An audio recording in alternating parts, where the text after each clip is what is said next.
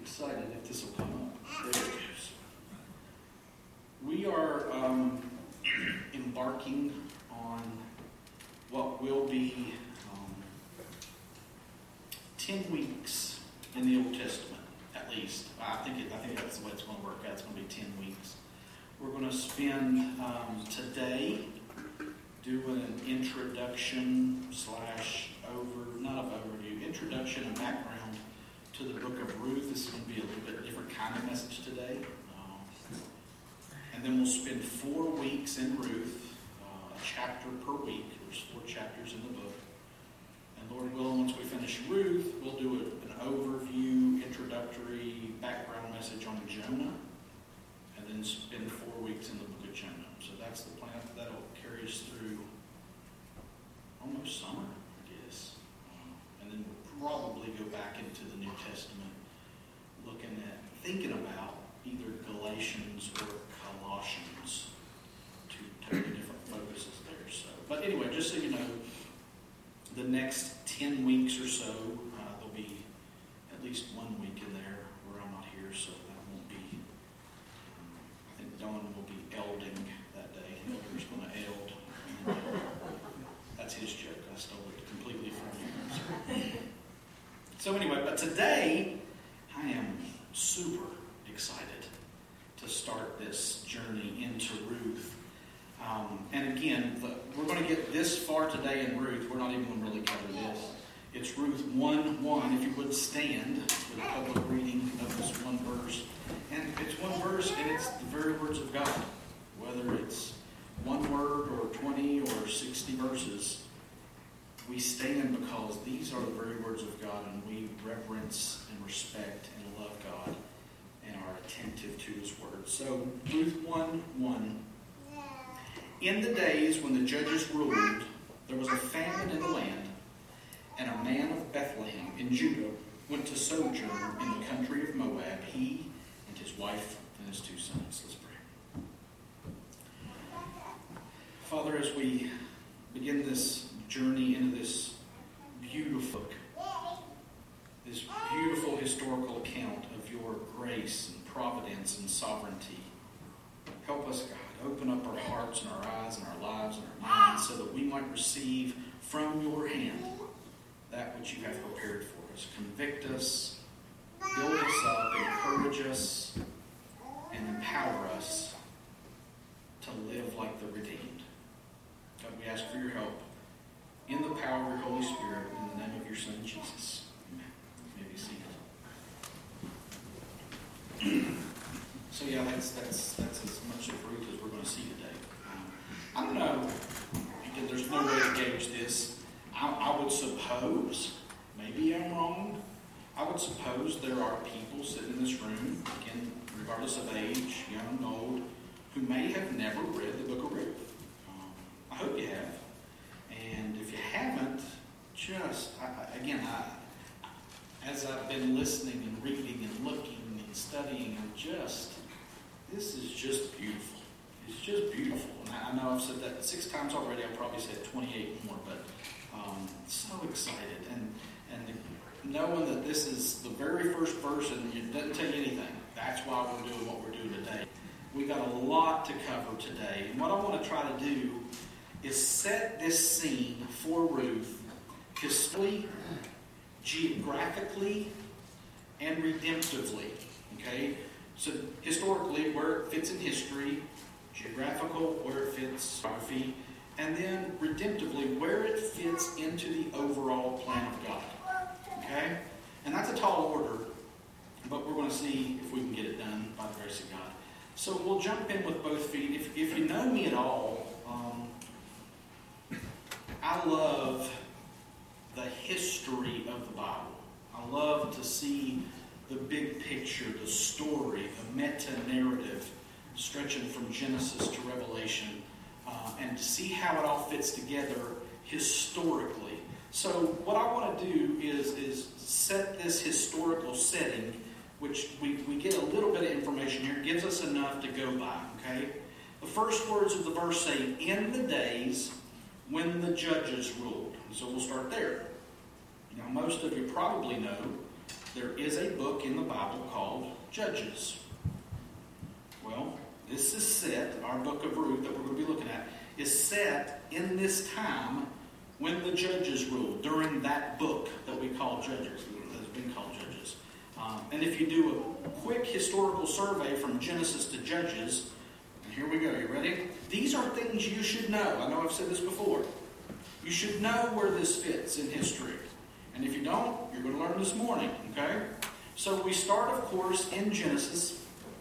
Creation. God created everything out of nothing, spoke it into existence.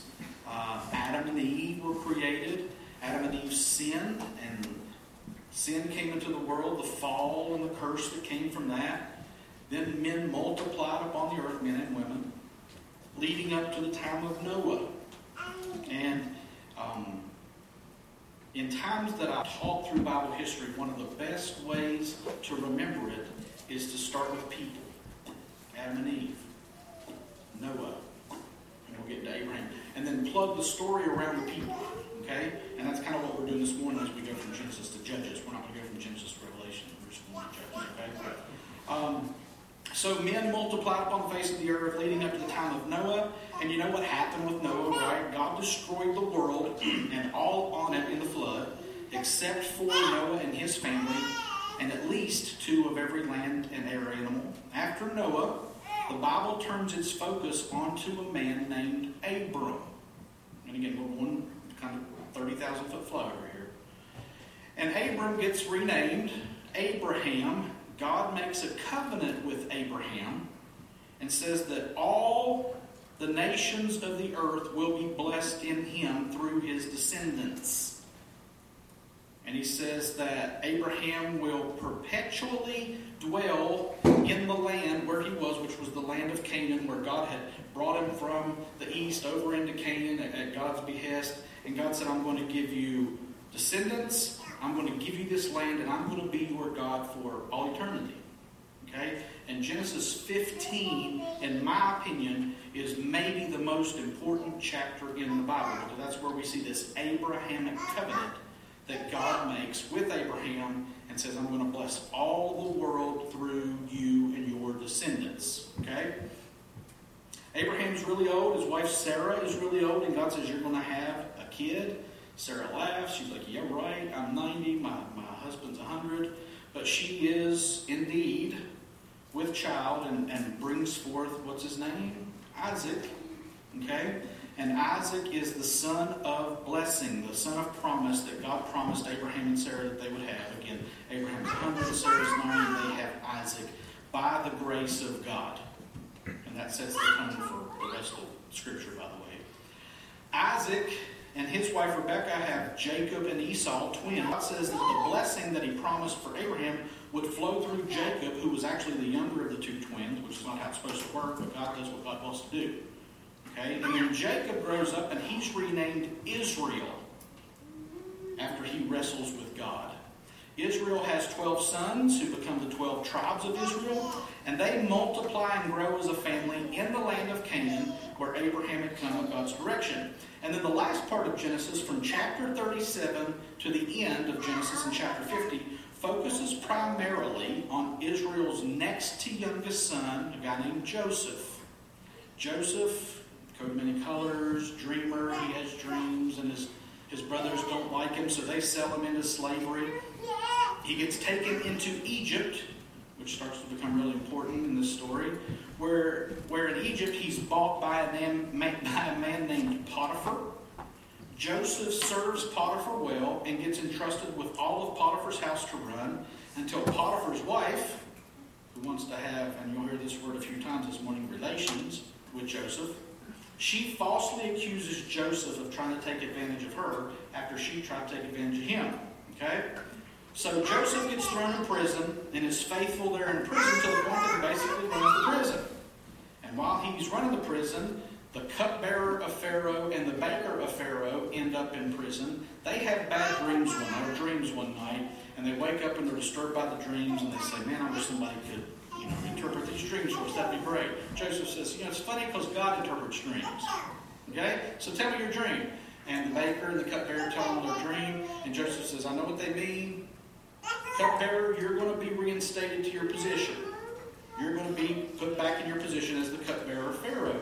Baker, eh, not so You're going to lose your head. Okay, you're going to be executed and you're going to die. And sure enough, that's exactly what happens. Before the cupbearer leaves prison, Joseph looks at the cupbearer and says, "Don't forget me." Well, guess what the cupbearer does? He forgets him. Okay, so he goes back and he's the cupbearer to Pharaoh. Everything's good. He don't care about everybody else. He's back in his position. Baker's head's rolling up the road somewhere. Cupbearer don't care. Okay, so he's there in front of Pharaoh. Well, up the road somewhere, we don't know how long. Pharaoh has some bad dreams. Uh, fat cows, skinny cows, fat heads of grain, withered heads of grain. And he just, he just tore up about it. He can't figure it out. He wants somebody to interpret the dream. The cupbearer goes, Don't. There's a guy in prison. You need to talk to him. He interpreted my dream and the baker's dream back when all that happened. Pharaoh calls for Joseph. Joseph comes up and, and Pharaoh says, I hear you can interpret dreams. I love Joseph's response. Now that's God's business. I can't do it, but God can. Pharaoh's like, I don't care who can do it, just do it. So Joseph interprets the dreams and he says, There's seven years of plenty coming up and there's seven years of famine that are going to be worse than the years of plenty, it'd be great if you would store up some food in the seven years of plenty so that you have food during the seven years of famine. And Pharaoh says, Well, why don't you that, Joseph? Joseph says, Okie dokie. And he becomes second in command to Pharaoh himself, second only to Pharaoh himself. And he leads this charge to store up the food here in Egypt while the seven years of famine are coming. Well, during this time, the famine has reached all the way up into Canaan, where Joseph was sold from, and Israel and his sons need food. So they hear by Facebook, I guess, that there's food in Egypt. Okay? And so uh, Israel looks at his sons and says, Go get us some food in Egypt. Well, we're getting full story. They go down and they see Joseph. They don't know it's Joseph. And he sends them back with their food. He keeps one of them there. You need to read the story. Genesis 37 to 50 is just incredible. You need to read the whole thing. But anyway, they go back and they run out of food. And Israel's like, hey, go back down to Egypt and, and get us some more food. And they said, hey, that guy down there said we couldn't come back unless we brought our youngest brother back. And Israel's like, ain't no way. I've already lost two of my sons. Joseph's dead because that's what he thought happened to him. He's like, my other son you left in Egypt. Ain't no way I'm sending my youngest son because he'll die and then I'll just die. And like, come on, that's the only way we're going to get food. Finally, he capitulates, sends them down, goes down. They come back, and Joseph treats them all. And he's like, oh, you come back, you're thieves. we're not thieves, we're good people. And Joseph's like, oh, you're, you're bad people. And then finally, Joseph can't handle it anymore. And he says, it's me, it's Joseph. And they're like, what? Me, it's Joseph. Like Joseph that we sold into slavery? Yeah, it's me. He's like, go back and get dad and the rest of the family come out here because there's going to be more years of this famine and you're not going to make it unless you're down here with me where I can take care of you. And so, Genesis, near the end, has all of Israel and his family coming down into Egypt where Joseph helps take care of them, feed them. Israel dies there in Egypt. He blesses all of his sons. That's, that's a really neat thing. There's a lot of prophecy that happens in there. Okay? And so Genesis 50 ends with all of the family of Israel in Egypt. Okay? Exodus, then, the next book of the Bible, then tells the story of the Israelites being delivered out of slavery because somewhere after Genesis, there arose a Pharaoh that did not know Joseph, who cared nothing about Joseph and his family, and these Hebrews have been multiplying like let's say something really bad, have been multiplying like rabbits down there, okay? And so there's like bunches and bunches and bunches of them. They're like, hey, we better do something about these Hebrews who aren't Egyptians, because if not, they're going to overtake us. So they put them in slavery. And so about 300 plus years after the death of Joseph, that's where we get the story of Exodus. And that's where a guy named Moses comes in, right? And then there's plagues and a 40 year journey from Egypt back up to Canaan which is the land. This is important.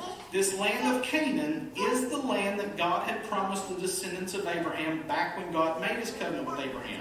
Hence the phrase, the promised land. Okay? Exodus, Leviticus, Numbers, and Deuteronomy. Like, man, I'm glad you're speaking up. Then cover that time period, that 40 year time period from when they leave Egypt to where they get to the promised land. Okay? And Deuteronomy, which means second law, Deuteronomy, ends as the Israelites are on the cusp of moving into the promised land to take it over and to live there. Now, again, there's millions of there's over a million Hebrews at this time, and a lot of them have died because of that. We won't get into all that. But anyway, here they are. They're about to move into the promised land. Moses dies, and a guy named Joshua takes over leadership uh, of the Hebrews.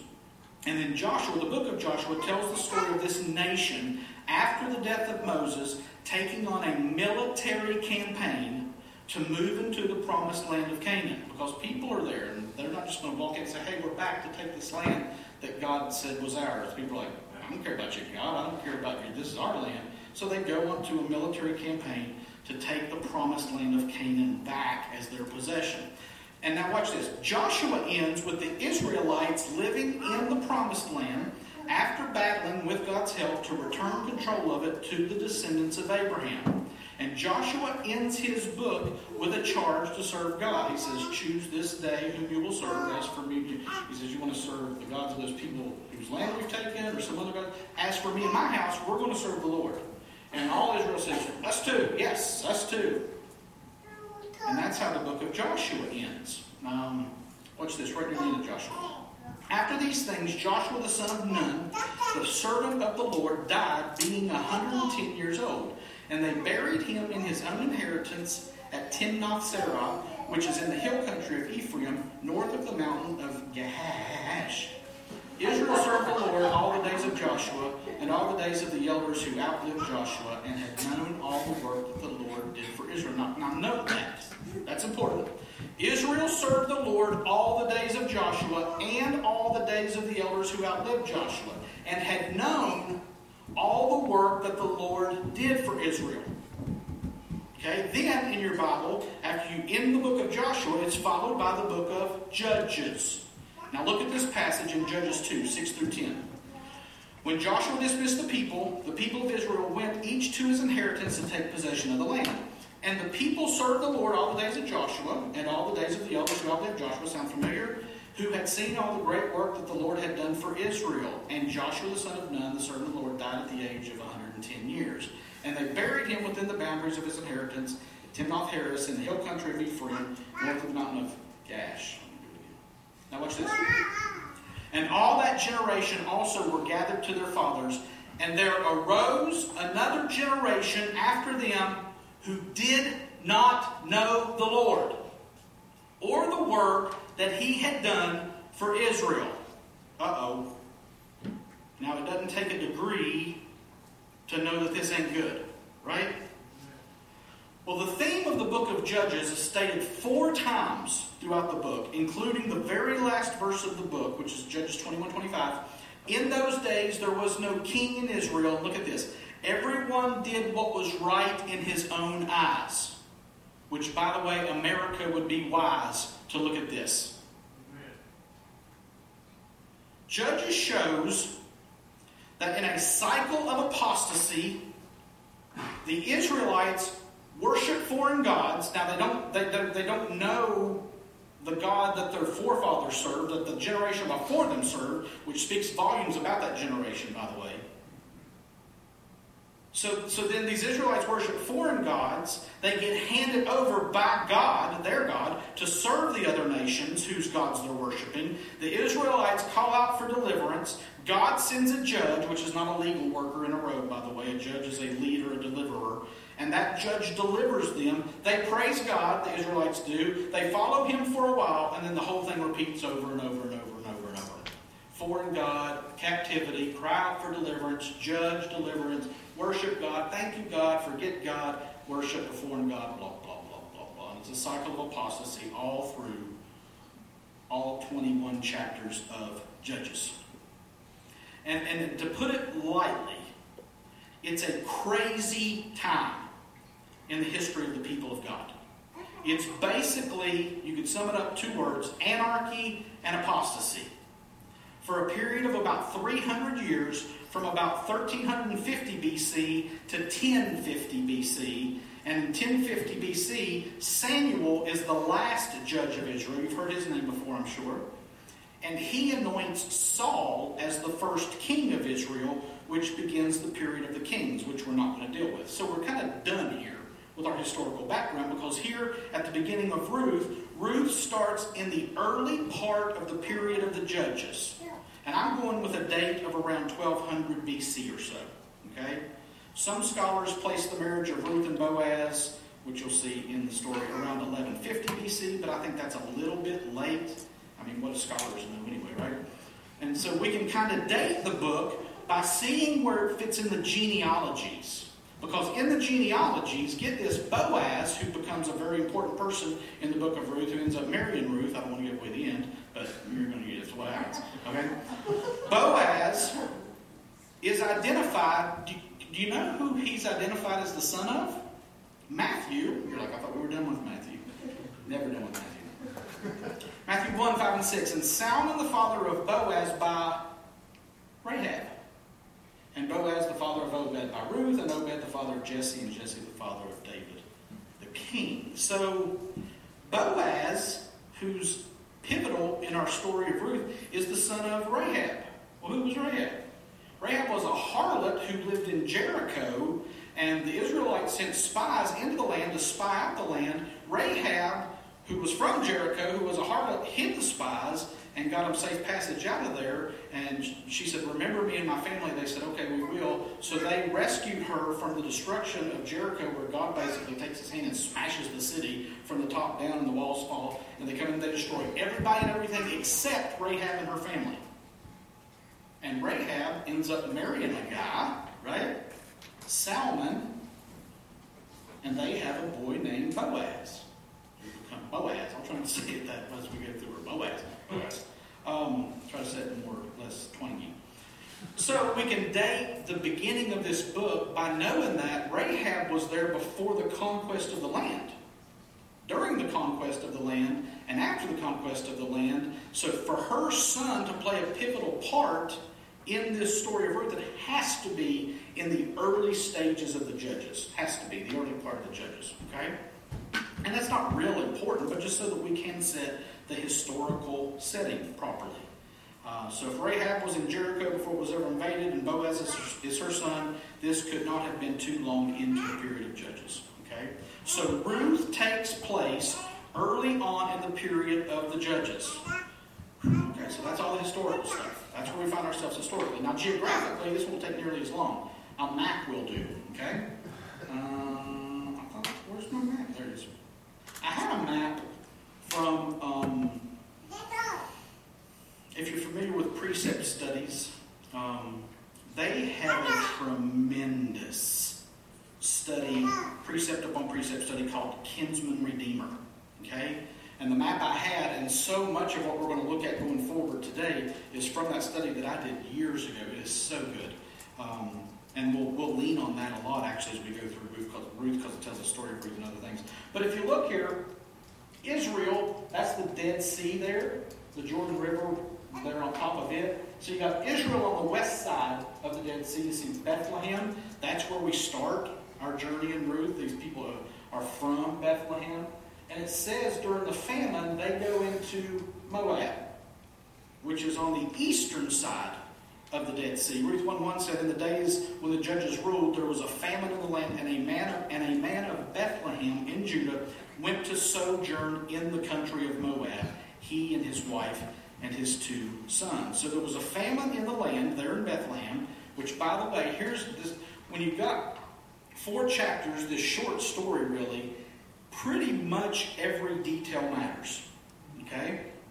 We're going to cover, oh goodness, I don't know, 10, 12, 15, at least 15 or so years in four chapters in Ruth. So if you're going to pick details to include in this short book, every detail is going to matter. Do you know what the word Bethlehem means? It means house of bread. Okay? Well, the bread runs out in the house of bread. So these guys, this guy takes his wife and his family into Moab. But now, wait just a second. Okay, about the same Bethlehem that Jesus will be born in, by the way, about 1,200 years after Ruth's time. There's a famine in the land, in the land of Israel, Canaan, which had been taken back by the Israelites in the time of Joshua. Okay, so there's on the left side of the Dead Sea, the west side. Okay? And that famine sends our introductory characters of a man of Bethlehem, his wife and their two sons to Moab, which is there on the east side of the Dead Sea. Now, quickly, where did Moab come from? Now, this is where things get really yucky, okay? It's kind of gross. So we go back to Genesis 19, and you may have heard of a guy named Lot. Okay? Lot was Abraham's nephew. And they had kind of split up the land when they went there, and they were both blessed, and they both had great possessions. The land couldn't support them both. So Abraham said, Pick where you want to go, and I'll go the other way. So Lot looks out at this place called Sodom, and it's beautiful, and it's a nice city. Like, I'm going to settle there. Okay, so he does settle there. He's blessed, but Sodom's not a very nice place, right? So God ends up saying to Abraham, I'm going to destroy Sodom and Gomorrah, twin cities there. And if you know anybody there, you might want to get them out. And Abraham's like, ooh, yeesh. What if I found 10 righteous people? Would you destroy it? Then he barters down. And God said, if you find 10 righteous people there, I will destroy it. Well, I can't find 10 righteous people. So an angel comes and says, Lot, get out of here, take your wife and your, your daughters and your sons-in-law and get out of here because we're about to wipe this place off the map. And they did, okay? Um, so it gets destroyed along with Gomorrah. Lot and his daughters flee to a cave in the land of Zoar. Lot's wife doesn't make it because she looks back and is turned into a pillar of salt. And then we see this in Genesis 19. And you're, if you don't know this, you're not ready for it. Now Lot went up out of Zoar and lived in the hills with his two daughters, for he was afraid to live in Zoar. So he lived in a cave with his two daughters. And the firstborn said to the younger, Our father is old. These are nice people. And there's not a man on earth to come into us after the manner of all the earth. Let the reader understand. Come, let us make our father drink wine, and we will lie with him, that we may preserve offspring from our father. And they made their father drink wine that night, and the firstborn went in and lay with her father. He did not know when she lay down or when she arose. The next day, the firstborn said to the younger, Behold, I lay last night with my father. Let us make him drink wine tonight also. Then you go in and lie with him, that we may preserve offspring from our father. This is completely R rated. So they made their father drink wine that night also. And the younger arose and lay with him, and he did not know when she lay down or when she arose. Thus both the daughters of Lot became pregnant by their father. The firstborn bore a son and called his name Moab. He is the father of the Moabites to this day. The younger also bore a son and called his name Ben Ami. He is the father of the Ammonites to this day. So, this Moabite country we just looked at has its ancestry, traces its ancestry back to this. Okay? I'm just going to leave that there, okay? Girl gets her dad drunk, has relations with him, has a baby by him, and a nation is born. Ugh. And that nation has an up and down relationship with Israel. Sometimes it's a, an ally, a friend, sometimes a foe, but always, and listen to this, this is what's important. Moab always had their own gods that they worshipped. And primarily, the god that they primarily worshipped was called Chemosh. They would sacrifice their children to Chemosh, literally, burn them in the fire as a sacrifice to their god Chemosh. And God warned the Israelites over and over and over again to not have anything to do with the outside nations. Now, watch this for religious reasons. Deuteronomy 12, 29 through 31. When the Lord your God cuts off before you the nations whom you go in to dispossess, and you dispossess them and dwell in their land, take care that you be not ensnared to follow them after they have been destroyed before you, and that you do not inquire about their gods, saying, How do these nations serve their gods, that I also may do the same? You shall not worship the Lord your God that way, for every abominable thing that the Lord hates they have done for their gods, for they even burn their sons and their daughters in the fire to their gods. Now listen, this is incredibly important, especially for the book of Ruth. Incredibly important. Israel was to keep themselves pure from the defilement of the pagan worship of the nations. That was clear, but what happens is it becomes clouded with racial bias, leading the Israelites to seek racial purity instead of religious purity. Let that sink in for a second. The Israelites messed up and they forgot the focus of why they were supposed to be separate from the other nations. Way back when God made his covenant with Abraham, God's covenant with Abraham said, All the nations of the earth will be blessed through you. God's mission has always been a worldwide mission. God's mission has never given any space for racial hate. Ever. Keep yourself pure from the defilement of worshiping other gods. Yes, absolutely. 100%. See yourself as superior and better than other peoples, nation, languages, tongues, tribes, races? Never.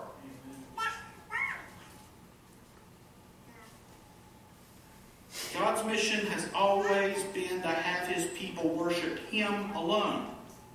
And through their worship of him, make him look glorious so that all the nations are drawn to him.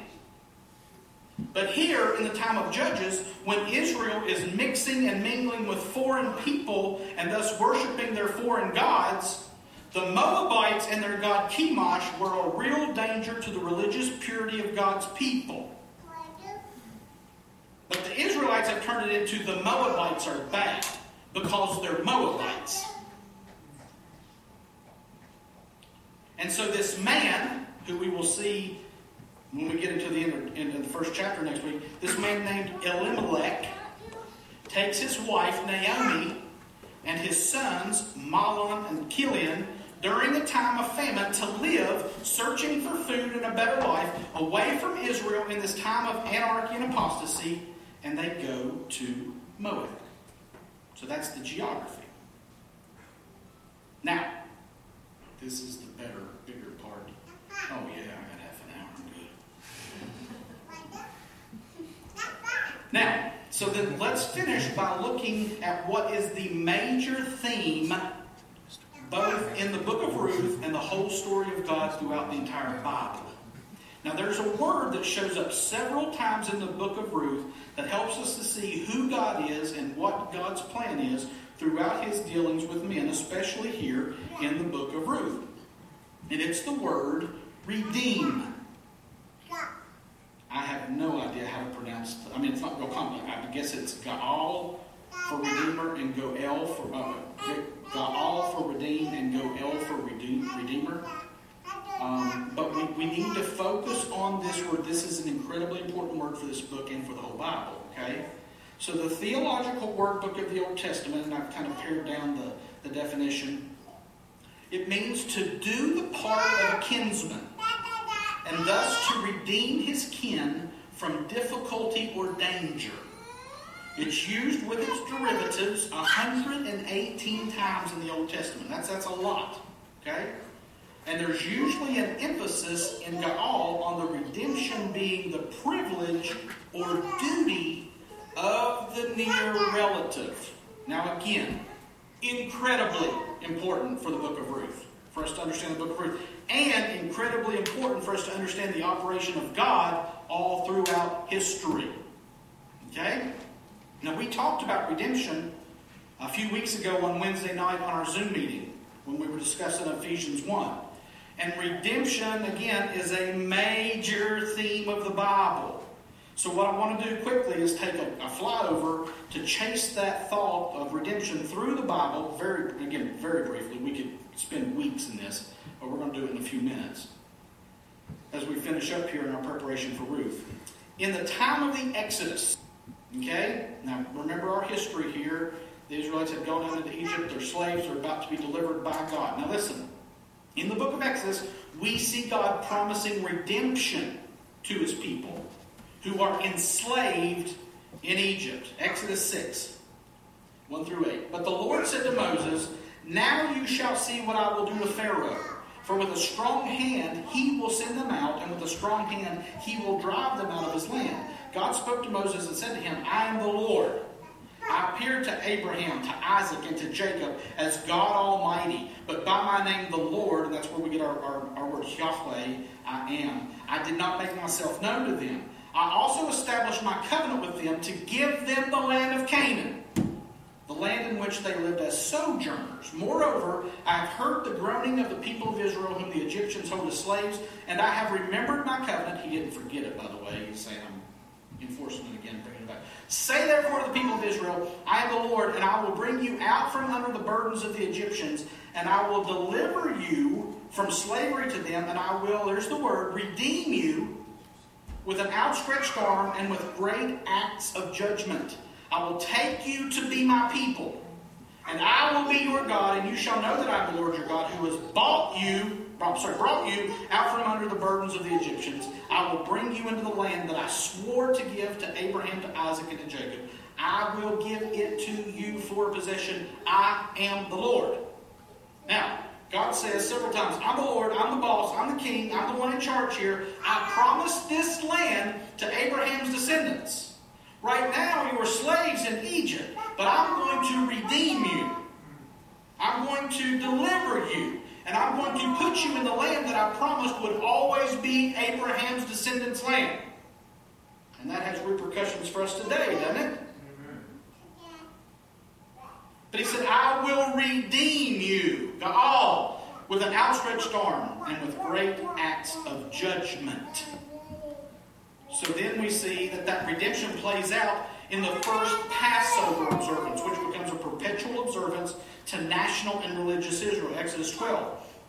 The Lord said to Moses and Aaron in the land of Egypt, This month shall be for you the beginning of months. It shall be the first month of the year for you. Tell all the congregation of Israel that on the tenth day of the month every man shall take a lamb according to their father's houses, a lamb for a household. And if the household is too small for a lamb, then he and his nearest neighbor shall take according to the number of persons. According to what each can eat, you shall make your account for the lamb.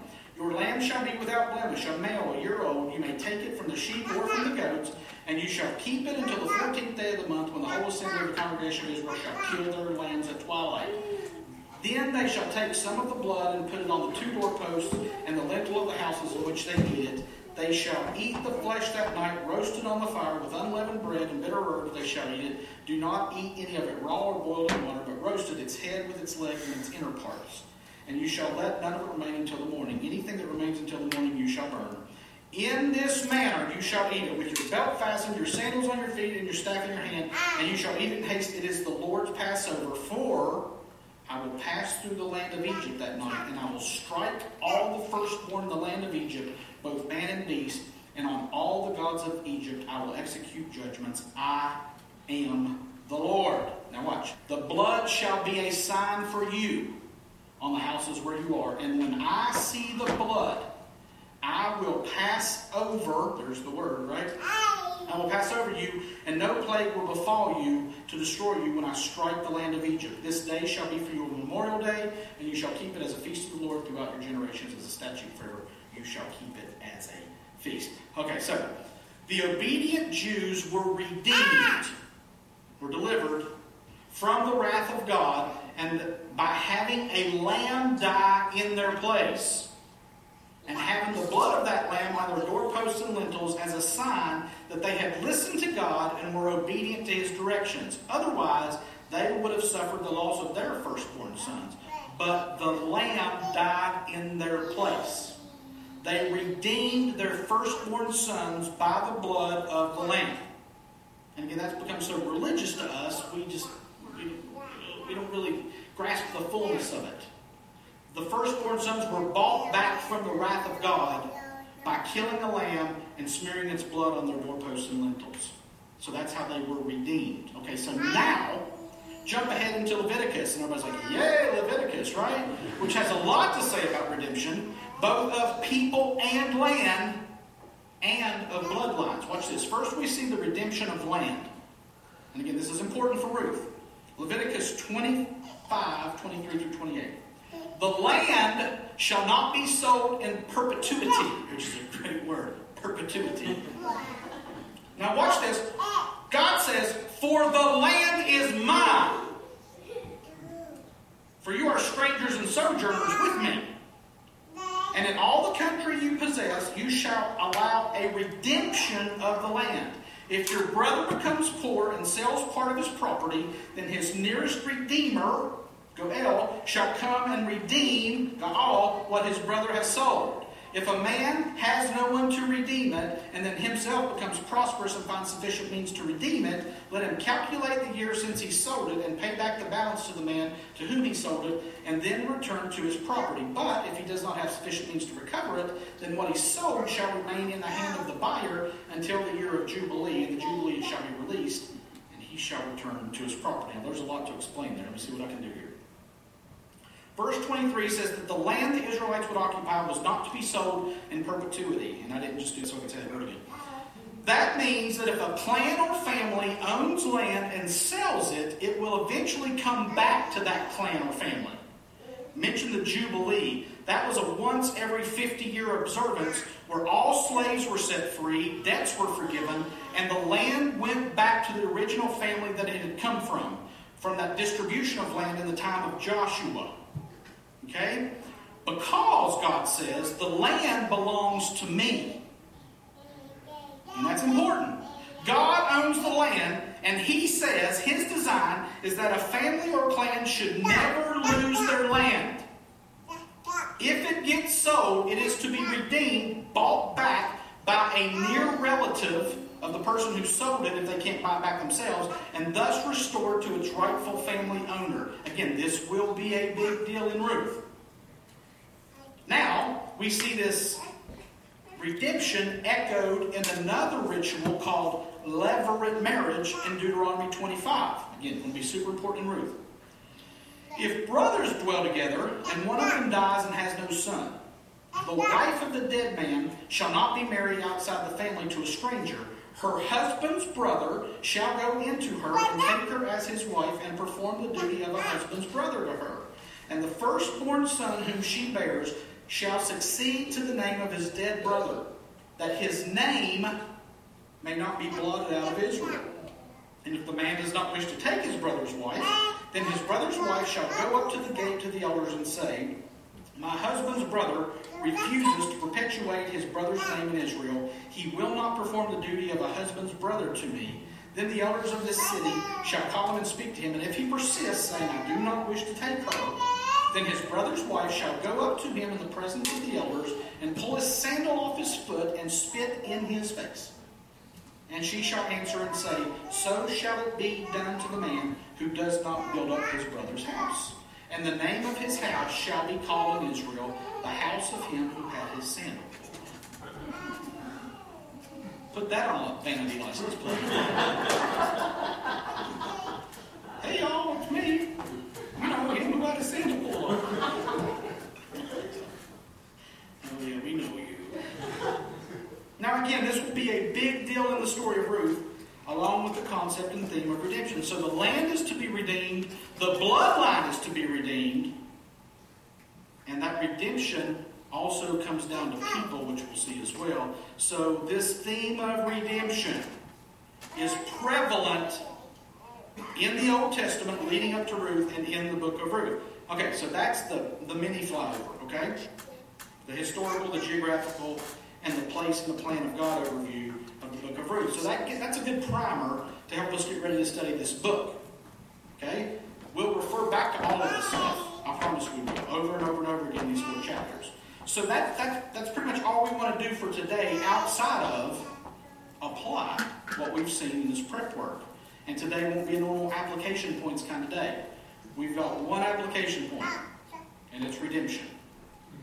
Okay, that's it. Hopefully you can remember the application point from today. It's redemption. Re, re, re, redemption is our application point today. Okay? And I want to focus on redemption, how it applies to us, and how we can apply it to our lives. Now and forever. And I mean that literally. So let's revisit the definition of, re- of redeem that we looked at earlier, okay, from the Theological Word Book of the Old Testament. Do the part of a kinsman and thus to redeem his kin from difficulty or danger, okay, to buy the land back or to preserve the bloodline, or if somebody gets sold into slavery, buy them back out of slavery. We didn't really cover that, but it's talked about in the Jubilee thing. It is used with its derivatives 118 times. There's usually an emphasis in Gaal on the redemption being the privilege or duty of the what? Near relative. But we also said that the land was to be redeemed, right? And that the land belonged to God for all time, right? But watch this. This is pretty stinking cool. Jeremiah. So Jeremiah exists historically right before the southern kingdom of Judah is about to go into captivity to Babylon. Okay? The land's about to be overtaken by the Babylonians, the temple's going to be destroyed, and they're going to go into exile for at least 70 years before they start coming back. But listen to this. Whose land is this that they're getting kicked out of? It's God's land. The land is mine, God says. So it's not to be sold in perpetuity. But God wants to show them, as bad as this is going to be, and the Babylonian captivity is awful, it's terrible. As bad as that's going to be, God wants to show them that the land would be sold and traded again before they go into exile. Watch this. The word that came to Jeremiah from the Lord in the tenth year of Zedekiah, king of Judah, which was the eighteenth year of Nebuchadnezzar. Nebuchadnezzar was the leader of Babylon. At that time, the army of the king of Babylon was besieging Jerusalem, and Jeremiah the prophet was shut up in the court of the guard that was in the palace of the king of Judah. For Zedekiah, king of Judah, had imprisoned him, saying, Why do you prophesy and say, Thus says the Lord, Behold, I'm giving this city into the hand of the king of Babylon, and he shall capture it. Zedekiah, king of Judah, shall not escape out of the hand of the Chaldeans, but shall surely be given into the hand of the king of Babylon, and shall speak with him face to face and see him eye to eye. And he shall take Zedekiah to Babylon, and there he shall remain until I visit him, declares the Lord. Though you fight against the Chaldeans, you shall not succeed. So King Zedekiah said, Jeremiah, why are you prophesying these things? Jeremiah said, The word of the Lord came to me in this time. Behold, Hananiah, the son of Shallum, your uncle, will come to you and say, Buy my field, that is at Anathoth, for the right of redemption by purchase is yours. So he was the next of kin. Okay? Then Hananiah, my cousin, came to me in the court of the guard in accordance with the word of the Lord and said to me, Well, imagine that. Buy my field that is in Anathoth in the land of Benjamin, for the right of possession and redemption is yours. Buy it for yourself. Then I knew that this was the word of the Lord. and I bought the field of Anathoth from Hananiah, my cousin, and weighed out the money to him, 17 shekels of silver. I signed the deed. Now watch this. Sealed it. Got witnesses and weighed the money on scales. Then I took the sealed deed of purchase. Let that sink into your brain containing the terms and conditions and the open copy, and I gave the deed of purchase to Baruch, the son of Neriah, son of Maaseiah, in the presence of Hananiah, my cousin, in the presence of the witnesses who signed the deed of purchase, and in the presence of all the Judeans who were sitting in the court of the guard. I charged Baruch in their presence, saying, Thus says the Lord of hosts, the God of Israel, take these deeds, both this sealed deed of purchase and this open deed, and put them in an earthenware vessel, that they may last for a long time. For thus says the Lord of hosts, the God of Israel, houses and fields and vineyards shall again be bought in this land. You're like, what in the heck does that got to do with anything? Stay with me. Jeremiah gets this word from the Lord. He says, buy this land and then preserve the deed that shows that you bought this land because when I bring my people back, they're going to buy and sell this land again. And I want them to see that I told them that as bad as this Babylonian captivity was, as long as they were gone, they're going to come back here, and this land is still mine, and they will buy and sell this land just like I said they would. Hmm. So that's a lot to process. Now, what in the heck does that got to do with us? Oh, I tried to dramatically hit my button and it didn't work. and that is funny. Sorry. Revelation 5. Then I saw in the right hand of him who was seated on the throne a scroll written within and on the back, sealed with seven seals. And I saw a mighty angel proclaiming with a loud voice, Who's worthy to open the scroll and break its seals? And no one in heaven or on earth or under the earth was able to open the scroll or to look into it. And I began to weep loudly, because no one was found worthy to open the scroll or to look into it.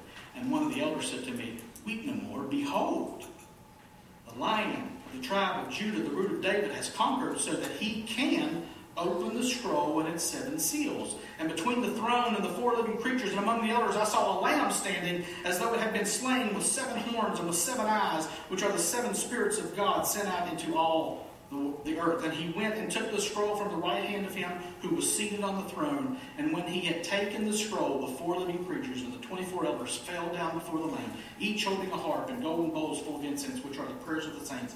And they sang a new song, saying, Worthy are you to take the scroll and open its seals.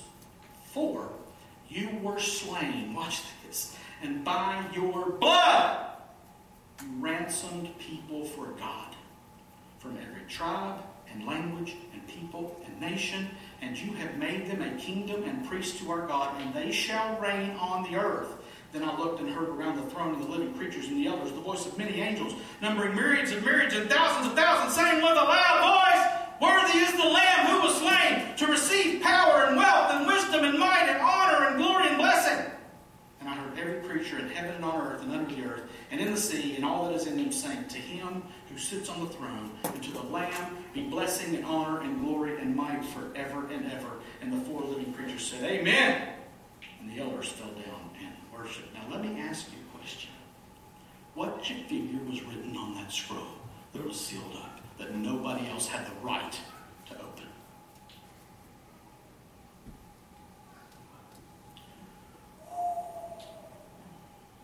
The land is mine. And it not to be bought and sold in perpetuity. It belongs to me. Is not just the land, mind you. These people are mine. Nobody can break the seal because only the person who had the right of redemption, the next of kin, could open the seals and look at that scroll and say, I proclaim thus who was found worthy? The Lamb. The Lamb who was slain before the foundations of the earth. The Passover Lamb who was slain for our sins. Who spilled his blood to purchase men back for God. I believe it's the deed to the land and to the people of God. And only Jesus Christ, the Passover Lamb of God, was found worthy to break those seals and open that scroll. That scroll that was foretold back there in Jeremiah. Seal it up so that when you come back into the land, you'll know that you have the right of redemption of this land. Your family has the right of redemption of this land. And I believe that's a perfect picture of what we see here in Revelation 5 because nobody is found worthy. And John the Revelator weeps, I wish somebody was worthy. God pecks him on the shoulder and says, Don't cry. Don't weep. The lion of the tribe of Judah, this lamb that looks like it was slain, he is worthy to open the scroll and to hold up the contents of it and say, This land and these people are mine. I bought them. I purchased them. I redeemed them. Because I have the right. I am the next of kin. And the land belongs to me. God's land, God's people. And he did something pretty amazing. He made his people co heirs with him. The land is redeemed, and so are the people. The good news is the story of redemption does not stop in the Old Testament. The New Testament mentions redemption as well.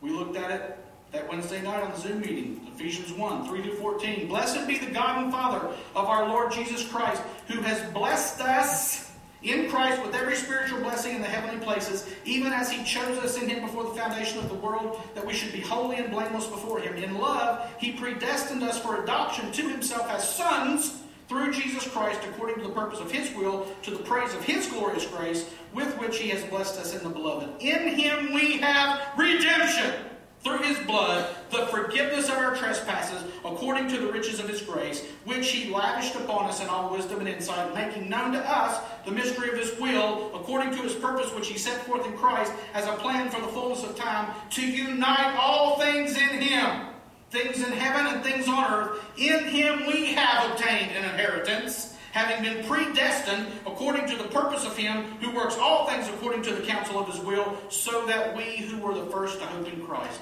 might be to the praise of his glory. In him you also, when you heard the word of truth, the gospel of your salvation, and believed in him, were sealed with the promised Holy Spirit, who was the guarantee of our inheritance until we acquire possession of it to the praise of his glory.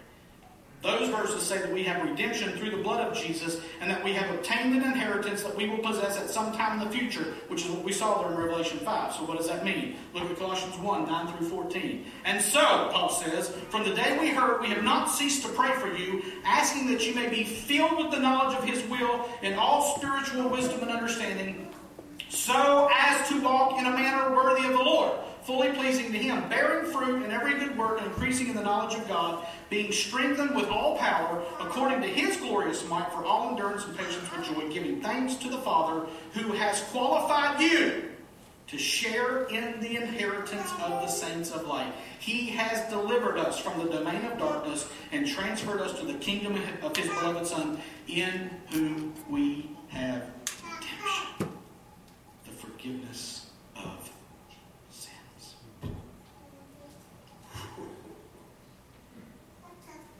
Here, redemption in Colossians is simply described as the forgiveness of sins, which is a pretty awesome deal, right? David said, Psalm 32, Blessed is the one whose transgression is forgiven, whose sin is covered.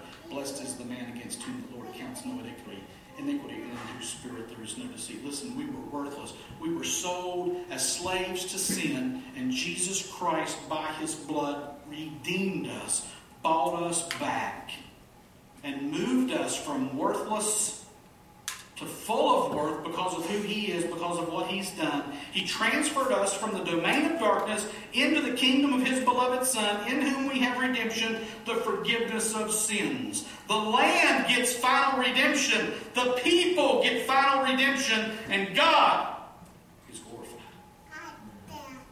So live like people who have been redeemed.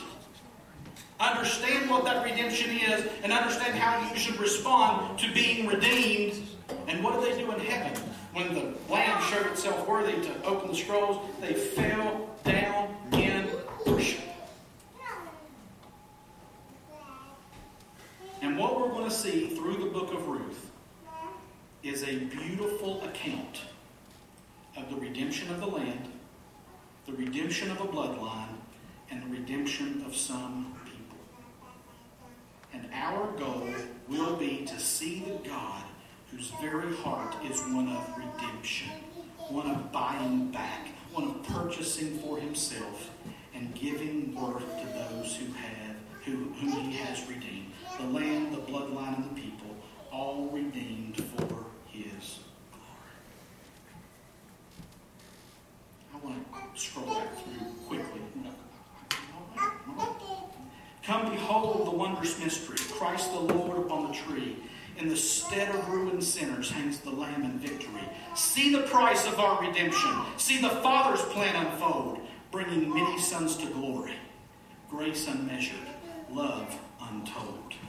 May he who sets all the captives free be our one true King. May his alone, where lost are found, be the kingdom that we seek. May he who loves the lowly and lifts their heads make us whole again. May we strive to build that kingdom here until his endless reign begins. Your blood speaks a better word than all the empty claims I've heard upon this earth, speaks righteousness for me, and stands in my defense. Jesus, it's your blood. I will glory in my Redeemer, whose priceless blood has ransomed me. Mine was the sin that drove the bitter nails and hung him on that judgment tree. I will glory in my Redeemer, who crushed the power of sin and death, my only Savior before the Holy Judge, the Lamb who is my righteousness.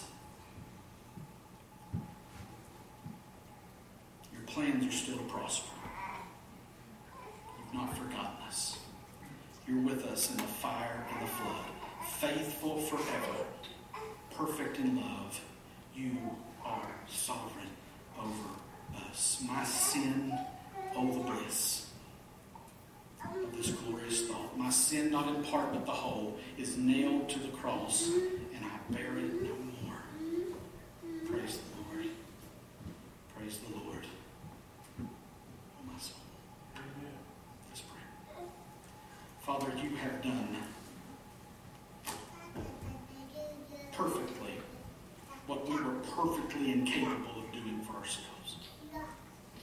We were slaves to sin. We were your enemies. And you prepared a place at your table and redeemed us and bought us out of slavery. You paid the debt that we owed you, the sin debt that we owed you, with the blood of Jesus Christ. And now, by grace through faith in the finished work of Christ, we stand redeemed. And we praise you for that. And God, this morning, if there sits anybody here who does not know the work of redemption that you have accomplished for them, by the power of your Holy Spirit, give them new life that they might believe and repent of their sins and that they would cling to their Redeemer in glory in Him alone.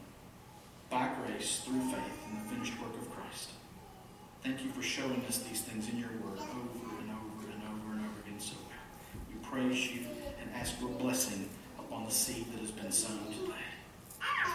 Bring forth fruit for your glory, ask in Jesus' name. Amen. Just stand and receive the benediction.